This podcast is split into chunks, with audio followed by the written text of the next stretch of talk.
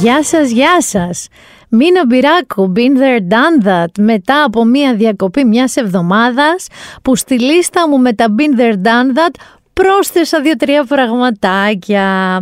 Καταρχάς καλώς σας βρήκα και πάλι.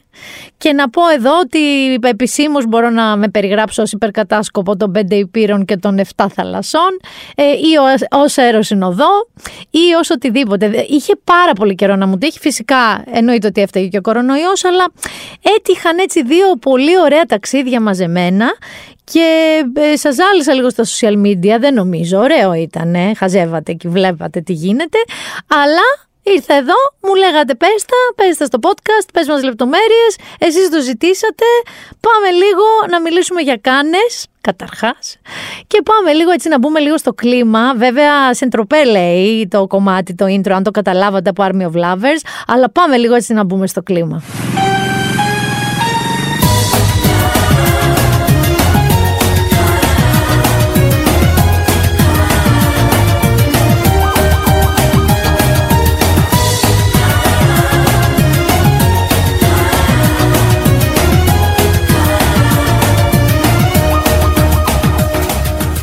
Καταρχάς, με ρωτήσατε πώς βρέθηκα εγώ εκεί. Πολύ δίκαια ερώτηση. Ούτε σε ταινία έχω παίξει, ούτε ταινία έχω σκηνοθετήσει, ούτε κριτικός κινηματογράφου είμαι. OK, okay, OK. Okay. Με πήγε λοιπόν η Nespresso εκεί. Η Nespresso είναι πάρα πολλά χρόνια βασικός χορηγός από τους βασικούς χορηγούς του Φεστιβάλ των Κανών. Μας Προσκάλεσε λοιπόν ανθρώπους των media και άλλους και πήγαμε, μαζευτήκαμε το πουλμανάκι μας και πήγε και βρέθηκε στις Κάνες. Εδώ λοιπόν ε, να πω ότι πριν φτάσω στα των Κανών ότι ο λόγος που μας πήγε εκεί πέραν του να απολαύσουμε όλη αυτή την εμπειρία ήταν να μας συστήσει και τη νέα του ambassador ας πούμε του brand η οποία πια είναι Γιάννη μου η Αλεσάνδρα η Αμπρόζιο. Έχεις δει, σ' αρέσει η Αλεσάνδρα Αμπρόζιο. Σ' αρέσει; Προτιμάς άλλη, δεν σε χαλάει, ρε παιδί μου.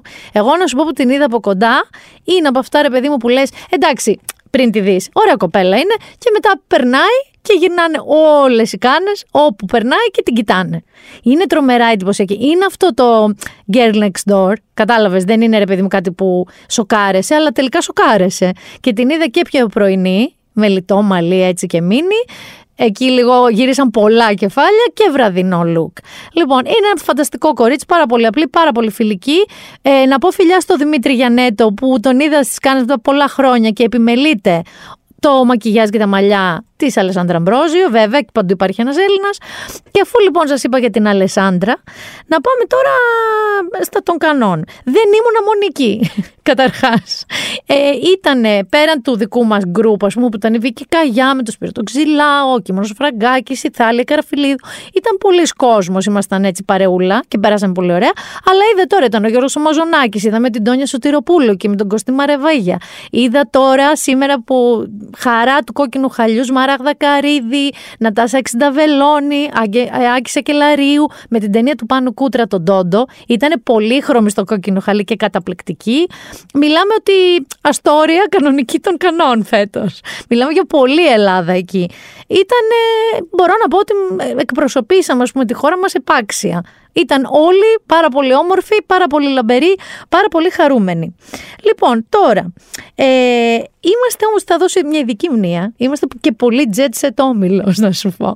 Διότι τις κάνεις εκτός από μένα που πήγα λίγο αλεξιπτωτιστής, ενώ χωρίς άμεση σχέση με το αντικείμενο, είναι ο Θοδωρής Δημητρόπουλος, είναι και θα είναι μέχρι το τέλος. Τρεις εβδομάδες τον έχουμε στείλει εκεί τον άνθρωπο. Ο οποίος μπείτε στο News 24-7, πατήστε στο κουτάκι widget Yes We Can, γιατί κάνουμε και τα λογοπαίγνιά μας. Έχει συνεχές ραπόρτο από το τι γίνεται στις κάνες. Βλέπει εκεί, σαν τον ήλωτα, όχι κακό περνάει, συνέχεια ταινίες. Ε, ζει όλο αυτό το πάρτι. Τον είδα κι εγώ για λίγο. Και ποιος άλλος βρέθηκε στο κόκκινο χαλί; Σήμερα που ηχογραφούμε είναι Πέμπτη, χτες Τετάρτη. Ο Θέμης Κέσαρης.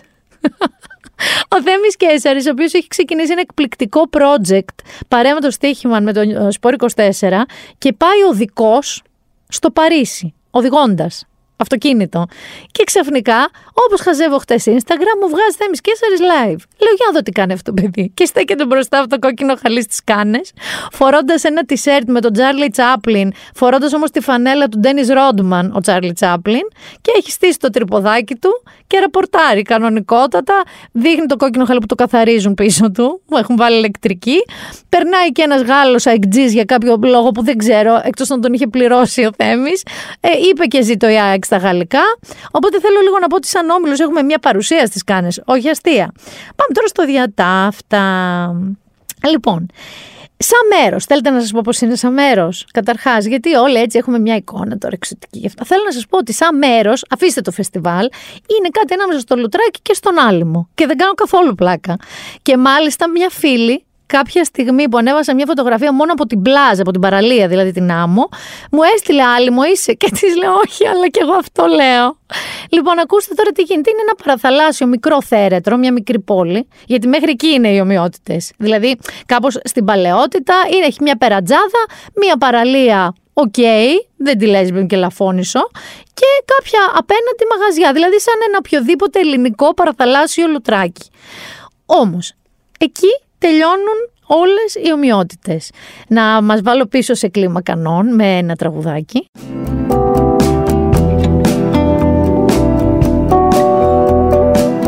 Sur la croisette, Nicole Croisy lance un grand rire de pacotille.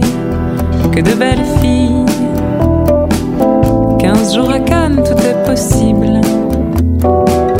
Dans les coulisses du festival, pénétré d'un vent de scandale. Να σας πω λοιπόν τώρα τι έχουν κάνει οι άνθρωποι εκεί. Είναι μια κατάλευκη παραλία. Εγώ έχω ξαναβρεθεί κάνες, δεν τη θυμάμαι τόσο λευκή την άμμο. Μπορεί να την έχουν φέρει. Κάθε πρωί τη χτενίζουν. Οπότε εσύ ξυπνάς και βρίσκεις μια άμμο πούδρα, πεντακάθαρη και αστραφτερή. Δεν έχουν μπιτσόμπαρα και ξαπλώστρες μέχρι το τέρμα του Θεού και του ορίζοντα, απαγορεύεται. Έχουν μόνο δύο-τρία καλά ξενοδοχεία, μια μικρή λωρίδα με πολύ λίγες ξαπλώστρες για τους ενίκους τους και αυτά που είναι τα μαγαζιά, τα μπαρ, είναι μπαρ εστιατόρια περισσότερο. Δηλαδή δεν πας ρε παιδί μου κουδούνι με τη σαγιονάρα ή μη γυμνός και από τα ζόμπι που έχεις πιει στην παραλία και του λες πιάσε με έναν αργυρό γιατί έχω νταλκά. Δεν υπάρχει αυτό το τέτοιο. Είναι καλοντημένοι, καλοντημένες, πάνε τρώνε. Αυτό το βράδυ εκεί γίνονται παρτάρες με φοβερούς DJ. Ωραία. Άρα καταρχάς είναι μία κούκλα. Έπειτα, στην Περατζάδα εκεί απέναντι από το δρόμο, υπάρχουν πάρα πολύ παλιές πολυκατοικίες, δηλαδή λίγο βάρκιζα σε κάποια σημεία είναι, αλλά υπάρχουν και τρία-τέσσερα έτσι iconic ξενοδοχεία πολύ παλιά, που είναι το Κάρλτον, είναι το Μαρτινέζ που μέναμε εμείς. Το Κάρλτον ήταν κλειστό φέτος λόγω ανακαίνισης. Οπότε είχε πολύ πράγμα στο Μαρτινέζ. Είναι το Μιραμάρ, είναι το Μαζεστίκ, αυτά είναι. Αυτό είναι οι Κάνες. Εντάξει, η Κρουαζέτ που λέμε η περίφημη. Και βέβαια, στη μία της άκρη υπάρχει το Palais des Festivals με τα κόκκινα χαλιά που μεταμορφώνεται αυτή η παραθαλάσσια λοιπόν πόλη και είναι μία φανταστική ατμόσφαιρα. Τώρα, τι να σας πω, τι γίνεται στα ξενοδοχεία, γιατί δεν είναι αυτό που φανταζόμαστε έχουμε ζήσει όλοι. Λες, πάω σε ένα ξενοδοχείο, πάω στο δωμάτιό μου, ξέρω εγώ, κατεβαίνω, βγαίνω. Όχι, δεν συμβαίνει αυτό. Σε αυτά τα ξενοδοχεία είναι σαν να βλέπεις ταινία. Δηλαδή, για να μπεις, ας πούμε, από τον όροφό σου στο ασανσέρ, να κατέβεις και να βγεις από το ξενοδοχείο, από το λόμπι έξω, μπορεί να σου πάρει μισή ώρα. Γιατί όμως, παιδιά, γίνεται ένας χαμός Δηλαδή, στους ορόφους βλέπεις να τρεχοβολάνε βοηθοί, μάνατζερ, make-up μαλλιά που σέρνουν κουβαλιτσάκια, ε, ενδυματολόγοι που σέρνουν κάτι κοστούμιέρες που είναι στο μέγεθος συντριβανιού ομόνοια, δηλαδή τεράστιες. Ε, κάτω είναι γεμάτο παπαράτσι έξω και γεμάτο κόσμο που περιμένει και ουρλιάζει. Δηλαδή, άμα κατέβεις από καν καλό αυτοκίνητο και κουνηθείς λίγο, σου λέει Δεν ξέρω ποια είναι, αλλά κάποια μπορεί να είναι, ας ουρλιάξω. Λοιπόν, νομίζω ότι σε κάτι ξέμπαρκες φωτογραφίες βγαίνοντας από το ξενοδοχείο παίζει και να είμαστε. Δηλαδή δεν ξέραν και σου λέει τι είμαστε. Επίσης, αυτά τα ξενοδοχεία, εκεί που πας εσύ και βιάζεσαι ή δεν βιάζεσαι, βλέπεις ξαφνικά μπροστά σου, ξέρω εγώ, την Elle Fanning, ας πούμε, που εγώ τρελάθηκα. Είναι μια κούκλα, μια πανέμορφη. Να σκουντουφλάει και να γελάει. Βλέπεις την Εύα Λογκόρια. Ε, που έριξε και ένα από τα γράμματα του Μαρτινέζ στο σημείο του πρωινού. Σκουντούφλησε και αυτή. Βλέπεις το. Πώς τον λένε αυτόν τον MMA, τον Κόνα Μαγκρέγκορ. Ο οποίος, παιδιά, συγγνώμη που θα το πω αυτό, αλλά ήταν δεν έχει λαιμό, το ξέρουμε, εντάξει, τον βλέπουμε όταν παλεύει ο άνθρωπος, αλλά είναι και λίγο σαν, σαν μπράβος σε δισκοτέκ του Λαγανά, ρε παιδί μου, παλιά. Έτσι, με παρθαλό που κάμισο τσίτα, τσίτα, και η γυναίκα του σαν γυναίκα ενός τέτοιου ανθρώπου. Δηλαδή, αλλά έγινε της μουρλής. Συν κάποιους Γάλλους, στάρ και ημιστάρ, που οι Γάλλοι τους ξέραν, οπότε γινόταν τη τρελή. Λοιπόν, ε, Το άλλο που συμβαίνει παράλληλα με όλο το σταριλίκι και αυτό που σας λέω, ειδικά φέτος όμως, ε, φέτος οι Κάνες, και ρώτησα και το Θοδωρή του Δημητρόπουλο και, που πάει κάθε χρόνο και μου λέει όντως ήταν παιδιά σαν ένα ατελείωτο rave party. Δηλαδή, όπα, γιατί τους είχε λείψει δύο χρόνια το φεστιβάλ που ήταν λόγω κορονοϊού περιορισμένο και τώρα είχαν έρθει, Γιάννη, εγώ έβλεπα στον δρόμο Μακλάρεν αυτοκίνητα πειραγμένα κιόλας, δηλαδή ένα μισή εκατομμύριο αυτοκίνητα, Λαμποργκίνη και πάει λέγοντας. Είχαν πλακώσει τις κάνες αυτοί οι δισεκατομμυριούχοι Ασιάτες, Άραβες, Ινδοί, χαμός. Ε, γινόταν στο δρόμο, ένιωθες απολύτως φτωχός και απολύτως underdressed, ό,τι και να έκανες. Εγώ είχα στο βάλει στο μάτι κορίτσια μια συγκεκριμένη κυρία από την Ιαπωνία, όπως έμαθα γιατί ρώτησα. Μεγαλούλα, κοντά στα 60, ήταν 55-60, η οποία ας πούμε ερχόταν για μισή ώρα στο πρωινό με full ξέρω εγώ look από την πασαρέλα του Dior. Ανέβαινε. Κατέβαινε μετά να πάει μια βόλτα στην Κρουαζέτ. Full σανέλα ας πούμε. Ανέβαινε. Κατέβαινε να φάει μεσημεριανό. Φανταστείτε τη συνέχεια. Κάποια στιγμή το απόγευμα πήγαινε για καφέ, δεν ξέρω για ένα early drink ξανανέβαινε, άλλαζε, τουαλετάρε μετά. Και τις δύο μέρες που ήμουν εγώ εκεί. Αυτή ήταν πολύ αγαπημένη μου. Αυτή πρέπει να είχε μέσα στη σουίτα της, γιατί φαντάζομαι σε σουιτέμενη γυναίκα, κοντά στο εθνικό. Ένα ποσοστό του δικού μας εθνικού καθάριστου προϊόντος το είχε. Και φαντάζομαι ότι έμπαινε και σε κάποιο αντίστοιχο αυτοκίνητο. Λοιπόν, ε, η Κρουαζέ τώρα είναι παιδιά ένα, σαν ένα, δεν θα το πω τσίρκο προσβλητικά. Είναι σαν κάτι, σαν ένα θέαμα. Δηλαδή, ρε Γιάννη, εσύ ευτυχώς είχα πάρει φορεματάκια να μην βγω με φόρμες, ας πούμε, το πρωί. Γιατί εκεί που περπατάς και λες να δω λίγο τη θάλασσα, να πιω έναν καφέ, βλέπεις, ξέρω, μία, μία υπερτουαλέτα να ποζάρει στις 10 το πρωί. Βλέπεις άλλους οι οποίοι έχουν ξεμείνει από το προηγούμενο βράδυ και γυρνάνε από πάρτι. Δηλαδή, ήταν ένα πράγμα, δεν μπορώ να σου εξηγήσω το, το πόσο πόσο πάρτι ατμόσφαιρα, χαρούμενη ήταν εκεί. Και ερχόμαστε τώρα πίσω από την Κρουαζέτ, γιατί εντάξει δεν είναι ένας δρόμος οι κάνες, έχει και από πίσω. Από πίσω λοιπόν, που φεύγουμε από τον Άλμο και το Λουτράκι, μπαίνουμε σε περιοχές που είναι κάτι ανάμεσα σε Κυψέλ και Εράπετρα και κάποιο άλλο νησί. Ε, καλύτερη μου, ξέρεις, ε, στενάκια. Έλα όμως που εκεί δεν δε, βρίσκεις, με τουριστικό ταβερνίο. Όχι, όχι, όχι. όχι. Βρίσκεις εστιατόρια που είναι minimal. Μην φανταστείτε Βερσαλίες, απλά είναι σε ένα καλοκαιρινό προορισμό. Εστιατοριάκια. Αλλά, αλλά Πώς είναι αυτός ο Τούρκος στη Μύκονο, Salt Bay, με τα λάτια του, ή αυτά που ακούμε ότι πήγανε λέει να φάνε καλαμαράκι 88.000 ευρώ λογαριασμό; Είμαι σίγουρη ότι κάθε τραπεζάκι γύρω-γύρω γύρω-γύρω κάτι τέτοια έκανε σε λογαριασμούς. Διότι καθόμαστε λοιπόν κι εμείς εκεί, έχεις δει αυτές τις Magnum φιάλες, γενικά ποτών, κρασιών, τις μεγάλες, που είναι σαν δύο μπουκάλια. Εκεί λοιπόν έχουν τη Zero Bomb που είναι τέσσερα μπουκάλια και πιο μεγάλες ακόμα. Και παραγγέλνουν τέτοια τα τραπέζια. Επίσης, βλέπεις, ας πούμε, κάποιος έχει γενέθλια. Εδώ τη βάζουμε μια τουρτίτσα, ένα Stevie Wonder και έξω από την πόρτα. Και οι φίλοι εκεί κανένας σπαρματσέτο. Εκεί τους φέρνανε λοιπόν πάρα πολύ ακριβές σαμπάνιες, να μην πω ονόματα. Όχι μία, τρεις, τέσσερις, μες σπαρματσέτα. Παίξανε το ζορμπά. Εμείς λέμε, για μας θα το κάνανε. Και ρωτάμε, λένε, Όχι, όχι, το παίζουμε κάθε βράδυ. Και αρχίζουν όλοι Όπα, παλαμάκια. Είναι, σου λέω, έτοιμα αυτά τα εστιατόρια και ειδικά αυτό που πήγαμε, έτοιμο για μήκονο. Το παίρνεις, το ανοίγεις στη μήκονο και τους σβήνει όλους. Ε, αλλά γενικά, ρε παιδί μου, συνεχίζεις και εκεί να νιώθεις πάρα πολύ φτωχός στην τοποθεσία κάνεις, ό,τι και να γίνει. Αλλά σε συνεπέρνει, σε συνεπέρνει πολύ ε, αυτή η χαρά. Να πάμε τώρα αφήνοντας το κομμάτι το γενικά των κανόν σαν destination, που νομίζω, να σας πω την αλήθεια, ότι έχει ένα ενδιαφέρον και εκτός φεστιβάλ, αν θέλετε να το επισκεφθείτε. Είναι πολύ κοντά στην Νίκαια, εκεί πετάτε με το αεροπλάνο και είναι μια οδήγηση 40 λεπτά 45. Είναι ωραία διαδρομή αν κάποια στιγμή θέλετε να κάνετε και ένα ταξίδι και φαντάζομαι ότι εκτός σεζόν φεστιβάλ είναι και πιο λογικά τα πράγματα γενικότερα. Πάμε όμως λίγο τώρα στο του φεστιβάλ. Λοιπόν, Πάμε τώρα, υπάρχουν ε, το βασικό κόκκινο χαλί που βλέπετε, είναι εκεί που γίνονται οι επίσημες πρεμιέρες. Που πάνε οι Star, τη ταινία που παίζεται, αλλά και άλλοι να τη δούνε. Και μετά υπάρχει και άλλη μια αίθουσα που είναι οι δημοσιογραφικές προβολές. Ο Θοδωρής μου λέει: Εγώ την άλλη τη βλέπω μόνο, ξέρεις, από δίπλα. Ε, του λέω κι εγώ όμως δεν μπορώ να μπω στο δημοσιογραφικό να δω πέντε ωραίες ταινίες. Μου λέει: Δεν είναι όλες ωραίες. Σας ξαναλέω: Το Yes We Can στο News 24-7 λέει τα πάντα για όλες τις ταινίες. Λοιπόν, τώρα, στο κόκκινο χαλί που πάτησα για πρώτη φορά Είναι το, ο κουβάς μου με τον Been There το πιο βασικό. Ε, στην αρχή δεν το παίρνεις, παιδί μου, και πολύ. Εντάξει, σου λένε θα περπατήσεις το κόκκινο χαλί μέχρι τις σκάλες. Όχι, όχι, όχι, όχι, όχι, όχι, όχι. Λοιπόν, είναι απολύτως χορογραφημένο. Δηλαδή, έχει stage managers. Πώς έχει, ρε παιδί μου, μια παράσταση, ένα show. Έχει ανθρώπους που είναι παντού γύρω-γύρω και σου λένε, ας πούμε, θα σταθείς εδώ, όταν σου πω εγώ θα περπατήσεις σε αυτό το σημείο και θα σταθείς να βοζάρεις. Είναι κάποιος στο πλάκι σου λέει όταν σου πω εγώ θα πα στο επόμενο σημείο και ούτω καθεξής. Ωραία. Φυσικά αυτό δεν ισχύει, ρε παιδί μου, για ανθρώπους όπως η Τζούλια Ρόμπερτς, που όταν έσκασε μύτη ε, άδειασε το κόκκινο χαλί χωρίς καμία έτσι, παράκληση κανενός και επί περίπου 5 με 7 λεπτά την αποθεώνανε. Και αυτή ήταν μια θεάρα. Εντάξει, εκεί ήθελα να τρέξω με τα φουστάνια με όλα, να της πω, ξέρεις, I love you, Τζούλια και τέτοια. Εκεί λοιπόν πας, εμάς νομίζω ότι δεν πρέπει να μας φωτογράφησαν. Κατά λάθος, μερικοί άλλοι φωτογράφοι. Υπήρχε ένας φωτογράφος στην Εσπρέσο, μας έβγαλε. Έκανα εγώ, επειδή το φόρεμα μου είχε εκεί μια κάπα, κάτι έπρεπε να κάνω. Αλλά τώρα που το πατάς στο κόκκινο χαλικούκλα μου, κάνε δύο κινησούλες, μην βγεις σαν το αγκούρι. Ποιος ξέρει πότε θα ξαναπατήσεις, μάλλον ποτέ. Έκανε και μια τσαχπινιά.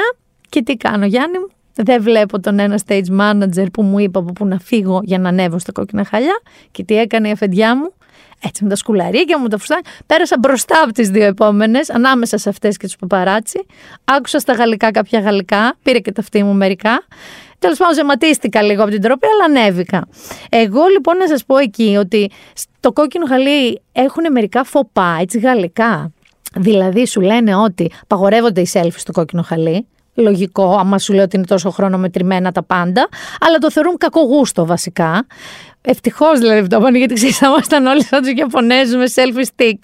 Ε, απαγορεύουν, μάλλον όχι απαγορεύουν, δεν συστήνουν να φωτογραφίζεις και να ανεβάζεις τα εισιτήριά σου. Και αυτό το θεωρούν λέει και κακογούστο και το show off που δεν λένε, πω κούκλα μια φορά έχω έρθει και εγώ άσε με να ανεβάσω το εισιτήριο. Και επίσης, επίσης ε, προσπαθούν να μην σε αφήνουν να βγαίνεις έξω, μάλλον για όλους όμως τους άσχετους το κάνουν, διότι εμείς με το που βλέπαμε μέσα στο σινεμά όταν μπήκαμε, βλέπαμε το κόκκινο χαλί το δικό μας που συνεχιζότανε. Όταν βλέπαμε λοιπόν, λοιπόν κάποιο superstar να έρχεται, θέλαμε να βγούμε να τον δούμε από πιο κοντά. Όχι, όχι, όχι, όχι, όχι. Υπήρχαν κάποιοι έτσι μπράβοι, πολύ ευγενικά που σε αποθούσαν προς τα πίσω. Δηλαδή, όχι, πίσω στη θέση σου.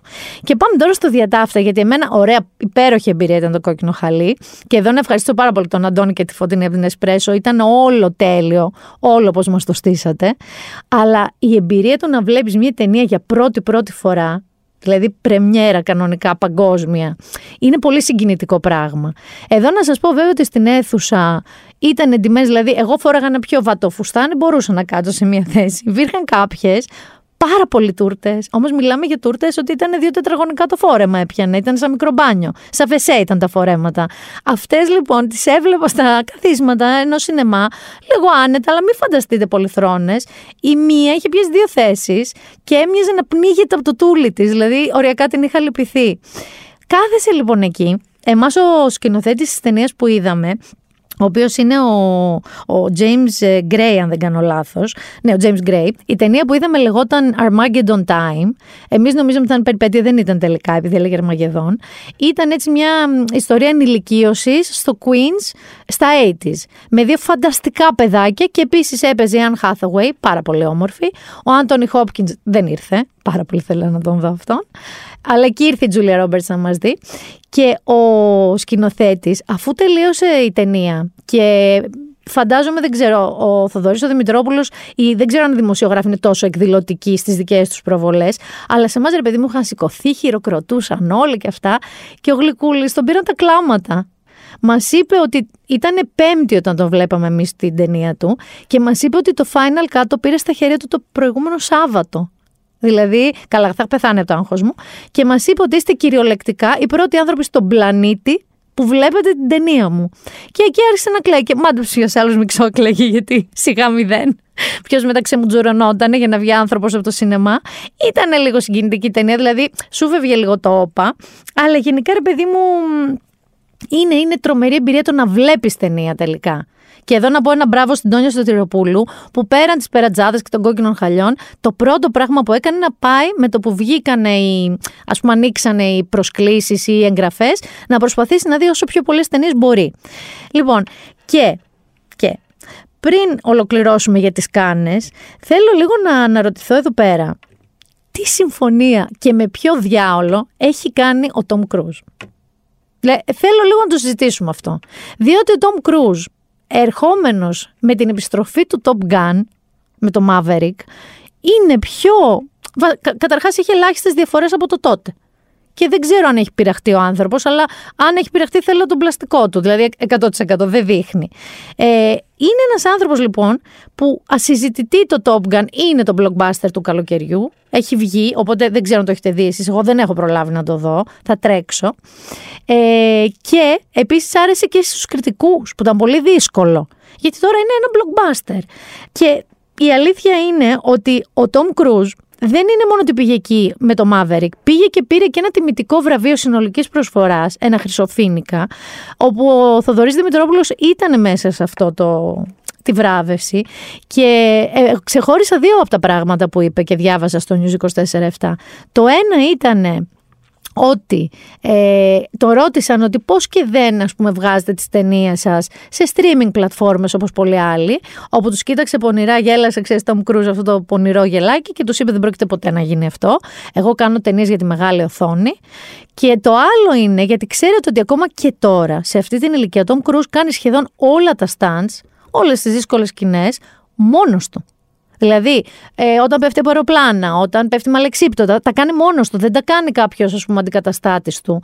Είναι γνωστό τη πάση αυτό σε όλες, στα Mission Impossible παντού. Και το ρωτάει λοιπόν ένας δημοσιογράφος Γάλλος, του λέει Μεσιέ, γιατί όμως, δηλαδή, θέλετε να σκοτωθείτε; Και το απαντάει ο Τόμ Κρούζ, ρώτησε ποτέ κανείς τον Τζιν Κέλλη γιατί χόρευε. Λοιπόν, αυτός είναι παιδιά ρομπότ. Δεν εξηγείται αλλιώς. Είναι μηχανή. Ο άνθρωπος σου λέει ότι οτιδήποτε ταινία και να κάνω, θέλω να μαθαίνω κάποιο skill, κάποιο καινούριο ταλέντο, κάποια καινούρια γνώση και να τη χρησιμοποιώ. Και κάθε φορά και κάτι παραπάνω και κάτι παραπάνω. Και γενικά προσπαθεί, λέει, συνέχεια να μαθαίνει. Λοιπόν, για μένα αυτό ήταν έτσι το grande, συν, συν η επιστροφή του George Miller, το, το Mad Max σου είχε αρέσει το καινούριο, ε; το Fury Road; Δεν σου είχε αρέσει. Έλα, σταμάτα τώρα. Είναι από τις πιο ωραίες ταινίες των τελευταίων ετών. Λοιπόν, αυτός ο σκηνοθέτης που δεν αρέσει εδώ στο Γιάννη, να του στείλουμε ένα υπόμνημα, ο George Miller, με Τίλντα Σουίντον, ε, βγάλανε μια φοβερή ταινία, το 3.000 χρόνια προσμονής. Ε, φυσικά πήρε συνέντευξη και από τους δύο ο Θοδωρής, γιατί εγώ απλά τους έβλεπα και έκανα, ξέρεις, cheerleading. Ο Θοδωρής τους μίλησε. Πολύ ενδιαφέρον. Είναι ο Ίντρις Έλμπα, κορίτσι, αστερίσκος εδώ, κάνει το τζίνι και πραγματοποιεί κάποιες ευχές της Τίλντα Σουίντον. Φυσικά δεν είναι τόσο απλό, ούτε είναι Disney όπως φαντάζεστε, είναι λίγο πιο σκοτεινό και περίεργο και τρελό και φουτουριστικό. Και αυτή την ταινία θέλω πολύ να δω. Αφού λοιπόν ολοκλήρωσα με τις κάνε, έχεις καμιά λεπορία. Τα πάρτι, σε ενδιαφέρουν τα πάρτι; Όπως καταλαβαίνεις, όλα συνέβαιναν. Όπως είπε και το τραγουδάκι που έβαζα πριν, τα πάντα μπορούν να συμβούν στην Κουραζέτ. Ε, συνέβαιναν φέτος. Δεν υπήρχε, ήταν άστο ήταν, δεν ξέρω θα ξανά είναι έτσι κάνες. Μήπως τους ξανακλείσουμε δύο χρόνια και ξανακάνουν τέτοιο μεγαλείο. Γυρίζω λοιπόν Αθήνα για μία μέρα. Είμαι έτοιμη να ξέρεις σε αεροπλάνο να δείχνω εξόδους, να ενημερώνω σε περίπτωση πτώσης της μάσκε κτλ. Φεύγω λοιπόν ξανά. Για πού; Για πάμε να το, να το ζήσουμε λίγο. Πάμε σε μια παραλία, συμφωνία στο κύμα να μας βρέχει σαν η χαλκιδική δεν έχει.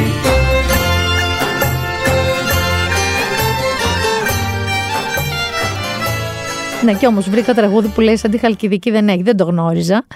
Και προσγειώνω παιδιά άλλο been there done that πρώτης φοράς στη Χαλκιδική, που δεν έχω πάει ποτέ στη ζωή μου, δεν έχει τύχει.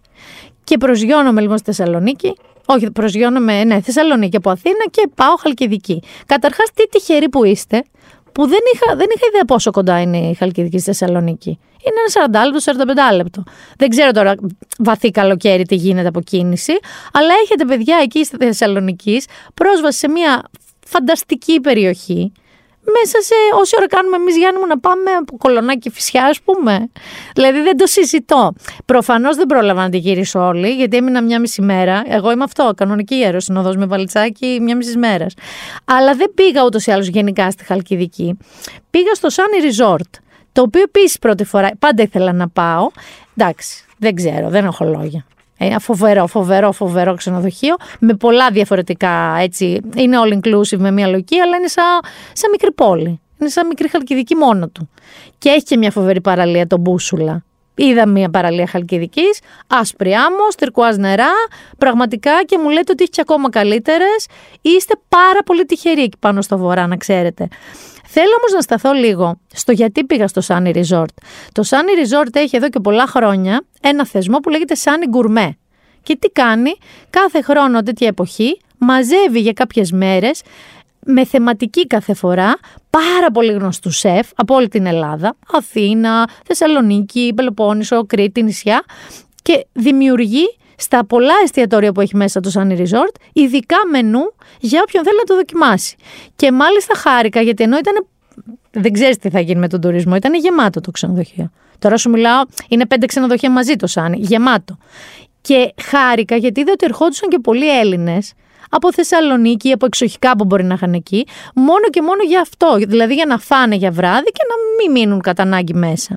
Λοιπόν, Θέλω να σας πω ότι εγώ συγκεκριμένα έφαγα από τον ντουέτο Φέσκο Παπαζαχαρία που είναι τα παιδιά που μαγειρεύουν και έχουν φέρει μια μεγάλη επανάσταση στη γαστρονομική σκηνή στο Δέλτα, το, το εστιατόριο εκεί στο Νιάρχος και έφαγα και από τον Άνταμ Κοντοβάτσα την αδυναμία μου και λίγο ξέκλεψα, ξέκλεψα από τον Μισελενάτο τον Αλέξανδρο Τσιωτίνη. Ήταν πάρα πολύ καλή σεφ. Και γενικά συνειδητοποίησαμε παιδιά όλο αυτό, το μαζευόμαστε, τρώμε, πίνουμε, τα λέμε πολύ περισσότερο αν είμαστε με φίλους μας και κολλητούς, αλλά ακόμα και αν δεν είμαστε, πώς αυτό δένει τους ανθρώπους. Λες ιστορίες, γελάς, περνάς ωραία, ξεχνάς πώς περνάει η ώρα. Και είναι ένα πράγμα που τελικά μας είχε λείψει εμένα προσωπικά αυτό το πράγμα, το βγαίνω, τρώω, πίνω, τα λέω, μεγάλες παρέες κτλ. Μου είχε λείψει πάρα πολύ. Και γιατί σας τα λέω όλα αυτά. Τώρα τελείωσε το Σάνι Γκουρμέ, next year πάλι, αλλά να πω ότι είναι από τους πιο τελικά αγαπημένους μου θεσμούς, έτσι όπως το βίωσα. Συγχαρητήρια παιδιά εκεί πάνω στο Sunny Resort. Πάμε όμως να δούμε κάτι που θα κάνουμε όλοι παρέα τον Ιούλιο.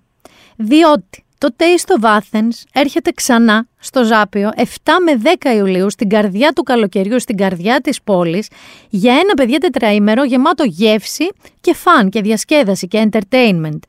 Να πούμε εδώ ότι δεν είναι ένα οποιοδήποτε φεστιβάλ, είναι διεθνής θεσμός, είναι το μεγαλύτερο γαστρονομικό event του κόσμου και έρχεται ξανά στην Αθήνα αναγνωρίζοντας και αναδεικνύοντας αυτήν εδώ την πόλη σαν γαστρονομικό προορισμό. Τι θα βρούμε τώρα εκεί; Θα βρούμε μερικά από τα καλύτερα εστιατόρια της χώρας, πολλά από αυτά με αστέρι Μισλέν, όπως Σπονδί, Δέλτα, Πέλαγος, Χίτρα, Ερβέ, Φούγκα, Άλφικον, Γκαστόνε, Τσίλερς, αλλά και το εστιατόριο του Σχεδία Home. Εκεί τι μπορούμε να κάνουμε τώρα, έτσι; Έχεις την ευκαιρία να βρεις μαζεμένα όλα αυτά τα εστιατόρια σε ένα μέρος, στο Ζάπι όπως είπαμε, και να δοκιμάσεις την κουζίνα τους μέσα από επιλεγμένα πιάτα σε ειδικές τιμές, 3, 6, 9 και 12 ευρώ. Και δεν υπάρχει περιορισμός, μπορείς να δοκιμάσεις όσα και όποια πιάτα θες από το καθένα εκεί. Όμως δεν έχει μόνο φαγητό, παιδιά, φέτος το φεστιβάλ, διότι έχεις και πάρτι, έχεις και διασκέδαση. Ανεβάζει ένταση φέτος το Taste of Athens. Έχουμε DJ sets από τον Ελευκό, αλλά και συναυλία κάθε βράδυ, που μπορείς να την απολαύσεις με το ειστήριο της γενικής εισόδου που θα έχεις πάρει. Τώρα, να σας πω τι συναυλίες έχει για να δείτε και τι ειστήρια θα κλείσετε ανάλογα με τη συναυλία που θέλετε να δείτε. Την Πέμπτη, δηλαδή όταν ξεκινάει, έχει Ρένα Μόρφη. Την Παρασκευή έχει Swinging Cats. Το Σάββατο έχει Ονειράμα και την Κυριακή Μαρίνα Σάτι. Μια χαρά, ωραιότατο line-up ακούω. Παράλληλα, έχει και άλλα events και happenings που συμβαίνουν γύρω-γύρω. Δηλαδή, έχει wine και cocktail masterclasses. Διότι χρειαζόμαστε και το φαγητό, χρειαζόμαστε και το ρέμα στο ποτό. Έχει workshops με γνωστούς σεφ που μαγειρεύουν μπροστά μας και μοιράζονται και τα μυστικά τους. Έχει taste talks, δηλαδή συζητήσεις γύρω από τη γαστρονομία, τα μαγειρικά trends και όχι μόνο. Έχει ειδικούς χώρους και δραστηριότητες για παιδιά, άμα θέλετε να πάρετε και τα πιτσίρικια σας μαζί. Έχει VIP area στο περιστήλιο του Ζαπίου με την Aegean που θα το μεταμορφώσει σε ένα πολυτελέ VIP lounge για όσους έχουν VIP εισιτήριο. Για όλα αυτά λοιπόν που σας είπα, κρατήστε τα, δηλαδή ακούγεται ένα καταπληκτικό τετραήμερο με στον Ιούλιο αυτό. Μπείτε στο tasteofathens.gr και στα social media του Taste of Athens, Facebook και Instagram. Μαθαίνετε όλες τις πληροφορίες σας και κλείνετε και τα εισιτήρια. Και τα εισιτήρια φέτος, θέλω να σας πω, έχουν early bird εκδοχή που ξεκινούν από 8 ευρώ και μέσα σε αυτά περιλαμβάνουν όλα αυτά που σας είπα. Πλήρης, πλήρης η κάθε μέρα, δηλαδή να έχετε όρεξη να κάνετε πολλά πράγματα, να δοκιμάζετε πολλά πράγματα, θα είμαστε εμείς εκεί, θα είστε και εσείς εκεί και θα κάνουμε τις ωραίες μας βόλτες στο Ζάπιο, στην καρδιά του καλοκαιριού, στην καρδιά της πόλης. Και αφού τελειώσαμε τώρα με τα ωραία, τα έτσι φαγητά, ταξίδια, τι άλλο, τι άλλο είναι ωραίο στη ζωή, ρε Γιάννη; Τι μας είχε στερήσει αυτός ο κορονοϊός; Τι μας είχε στερήσει. Καλά, όχι ότι εγώ, δηλαδή, αν δεν είχε κορονοϊό θα πήγαινε ερχόμουν να κάνεις, αλλά λέμε τώρα. Γυρνάω εδώ. Θέλω να σας πω ότι όσο ήμουν εκεί, πολύ συνειδητά απήχα από τα social με την έννοια της ενημέρωσης. Δεν ήθελα, ρε παιδί μου, ήθελα λίγο να το ζήσω. Ήθελα λίγο να χαρώ. Και φοβόμουν ότι αν μπω και αρχίζω και ενημερώνομαι, δεν θα έχω την ίδια χαρά και δίκιο είχα, διότι γύρισε εδώ πέρα, έτσι, και βρήκα, εγώ έφυγα με κορονοϊό, και χαμηλά σχετικά σκληρά νούμερα. Εδώ πάμε, λέει, 1η Ιουνίου να πετάξουμε, να κάψουμε τις μάσκες σαν σουτιέν. Όχι όλοι τελικά, βέβαια. Ε. Θα δούμε, θα τα ανακοινώσουν ε, τα συγκεκριμένα μέτρα. Και γύρισα και βρήκα ευλογές των πυθίκων και χολέρες και είναι δυνατόν. Αλήθεια τώρα. Δηλαδή, τι άλλο θα μας βρει; Πείτε μου εσείς τι άλλο θα μας βρει. Φυσικά, επειδή είμαι αυτός ο άνθρωπος, πανικοβλήθηκα έτσι, όσο γινότανε, να είμαι καλά, αλλά Θέλω να σας πω ότι είδα ένα πολύ ωραίο του, του Media Lab, του 24 Media Lab, που είναι το team εδώ που φτιάχνει ωραία explanatory, explainer videos. Λοιπόν, άκου, για να κολλήσουμε, καταρχάς υπάρχουν κρούσματα. Δεν είναι να πούμε ότι δεν υπάρχουν. Δηλαδή, τώρα ακούω ότι στην Πορτογαλία έχουν 45, στην Ισπανία 50, γενικά υπάρχουν κάπου 250. Δεν είναι τόσο ότι δεν κολλάει και κανείς. Όμως, για να είμαστε ψύχρεμοι, Γιάννη μου, για να κολλήσει αναπνευστικά πρέπει, λέει, να μιλάμε εμείς οι δύο ώρες ώρε, να έχουμε φιλοσοφική συζήτηση για το Σοκράτη, δεν ξέρω. Πολύ κοντά και κάπως να με φτύνεις και εσύ να έχεις την ευλογία των πυθίκων. Εντάξει, και την ευλογία τη δική μου. Λοιπόν, ένα είναι αυτό. Ένα άλλο είναι να πας να πιάσεις, λέει τώρα, το εξάνθημα του άλλου. Τις φουσκάλες του άλλου. Ξέρω εγώ δεν το πιάνεις, ακόμα και άμα δεν ξέρεις αν είναι η ευλογία των πυθίκων. Και υγρά. Δηλαδή, το, όχι. Και το άλλο όμως που εκεί δεν ξέρεις άμα θα σε βρει είναι κλινοσκεπάσματα και πετσέτες. Αυτό τώρα δεν ξέρεις. Αλλά γενικά, παιδί μου, μην πιάνετε και εσείς τα κλινοσκεπάσματα και τις πετσέτες του κάθε τυχόντα. Ψάξτε το λίγο. Και είπε ο κύριος Μόσιαλο, μάλιστα, για την ευλογία των πυθίκων. Δεν θα ασχοληθούμε με τη χολέρα. Δεν νομίζω ότι θα έχουμε. Ελπίζω το πανδημία χολέρας, δηλαδή το 2022.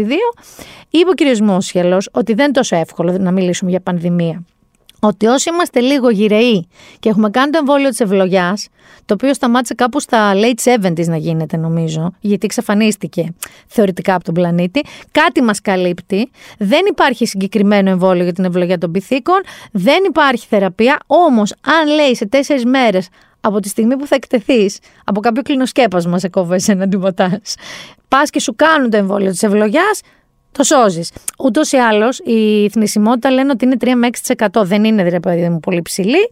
Και επίσης θα είστε άρρωστοι δύο-τρεις εβδομάδες να το κολλήσετε, αλλά θα συνέλθετε. Μάλλον. Δεν ξέρω. Εντάξει. Γενικά να αποφύγετε και τροκτικά. Δηλαδή, μην έρθετε σε επαφή με ποντίκια, διάβασα αρουραίου, κύουρου. Δεν ξέρω πώς να έρθουμε σε επαφή με αυτά. Αλλά εντάξει, είναι, το συζητάγαμε να είχαμε να λέγαμε. Ο μόνος αστερίσκος που κρατάω όπως είπε ο κύριος Μόσιαλο, είναι ότι αν αυτό αρχίζει και όντως έχει έτσι πολλούς, πολλά κρούσματα και κάπως μεταλλαχθεί και κάπως γίνει πιο εύκολα ε, η μετάδοσή του, πιο εύκολη, εντάξει, μετά Έχετε για βρυσούλε. Θα ψάχνω πάλι στεφανοχείο ηχητικό να βάλω. με την ευλογιά των πυθίκων και ούτω καθεξής. Λοιπόν, επίσης να σας πω εδώ πέρα ότι εγώ έχω κάνει ένα μεγάλο τεστ. Όχι για ευλογία των πυθίκων, ελπίζω. Ήταν καλό το ξενοδοχείο Γιάννη, τα κλινοσκεπάσματα. Νομίζω τα απολυμμέναν, έτσι. Ε, ε, δεν έχω κολλήσει κορονοϊό δύο χρόνια. Και πια. Το περάσαμε και το δίχρονο. Τώρα, ε, ε μέχρι στιγμής έχω κλείσει 8-9 μέρες από τις κάνες, δεν έχω κολλήσει. Αν δεν έχω κολλήσει με τίποτα, Θυμάσαι που λέγαμε για το Ροκεφέλερ, το Πανεπιστημιακό Νοσοκομείο στη Νέα Υόρκη. Θα βγάλω ειστήριο, θα πάω μπροστά και θα πω ελάτε. Ελάτε να σας δείξω. Εγώ, εγώ, τα δικά μου γονίδια. Τέλος πάντων, δεν ξέρω. Καλά είμαι. Καλά, δεν με ακούς. Δεν έχω κάτι. Δεν έχω κάτι. Λοιπόν, τι άλλο είδα όμως εδώ, ε; Τι άλλο βρήκα, εκτός από τις χολέρες και την ευλογία των πυθίκων, δεν μπορώ καν να το πω χωρίς να γελάω. Λοιπόν, ε, συνέβησαν πράγματα μ, με τον Κυρίακο Μητσοτάκη. Να πάμε λίγο σε μια παρότρινση έτσι οριακά ψυχαναλυτική ρε παιδί μου, έτσι, ούτε καν. Γκουρού wellness θα το έλεγα. Πάμε λίγο να ακούσουμε τι πρότεινε ιδίως στους νέους. Η Ελλάδα το έχω πει πολλές φορές και παρότι ε, η αντιπολίτευση της αρέσει να μου ασκεί κριτική για αυτό, θα επιμείνω σε αυτό, μπορεί να προσφέρει μια εξαιρετική ποιότητα ζωής. Ε, και σε, μια, σε ένα κόσμο όπου τα ζητήματα αυτά αποκτούν όλο ένα και μεγαλύτερη σημασία, όπου ο σκοπός πια δεν είναι απλά πόσα λεφτά θα βγάλω. Είναι πολύ σημαντικό αυτό, αλλά δεν ε, είναι το, ε, το, μοναδικό, ε, το μοναδικό κίνητρο ε, το να βγάζει κανείς όλο ένα και περισσότερα λεφτά. Αλλά βλέπουμε τη ζωή μας λίγο πιο, λίγο πιο σφαιρικά, λίγο πιο ολιστικά. Η Ελλάδα μπορεί να, να προσφέρει συνολικά καλές δουλειές, καλές απολαβές, οικογένεια, φίλους και ένα εξαιρετικό περιβάλλον στο οποίο να εργάζεται κανείς αλλά και να ζει. Και νομίζω ότι αυτό έχει πολύ μεγάλη σημασία. Ολιστικός τρόπος ζωής Κάνεις ολιστικό τρόπο ζωής εσύ. Έχεις βρει την ισορροπία τα μέσα σου με τα έξω σου. Έχεις βρει την ισορροπία, αυτό ξέρω ότι δεν το έχεις βρει σίγουρα, μεταξύ δουλειάς και προσωπικής ζωής. Ε, το ξέρεις το οποίο όλη δουλειά τρώει τον αφέντη. Το ξέρεις και τι να κάνουμε, θα μου πεις. Λοιπόν, σε, σε μια θεωρητική βάση, αυτό που λέει ο κύριος Μητσοτάκης είναι δίκαιο, είναι σωστό, είναι κάτι μαζικό, μια μαζική προσπάθεια πια των ανθρώπων να μπορέσουμε να έχουμε μια, καλύτερη ποιότητα ζωής, όχι σε ό,τι αφορά το λεφτά, λεφτά, λεφτά, μάνι, μάνι, μάνι, μάνι, σε ό,τι αφορά την αγάπη, την ειρήνη, μέσα μας και έξω μας, τους ανθρώπους μας όπως είπε ο κύριος Μητσοτάκης, οικογένειες, φίλους, αυτό το δίχτυ προστασίας, την κουβερτούλα που έχουμε όλοι γύρω μας, απλώς και εδώ να πούμε ότι αυτό δεν είναι καινούριο βέβαια. Και μάλιστα θέλω να σας πω ότι γενικά η θεωρία ότι όλα μαζί λέει ότι ο άνθρωπος είμαστε διάφορα υποσύνολα. Είμαστε η υγεία μας, είμαστε η ψυχική μας υγεία, είναι η δουλειά μας, είμαστε οι σχέσεις μας.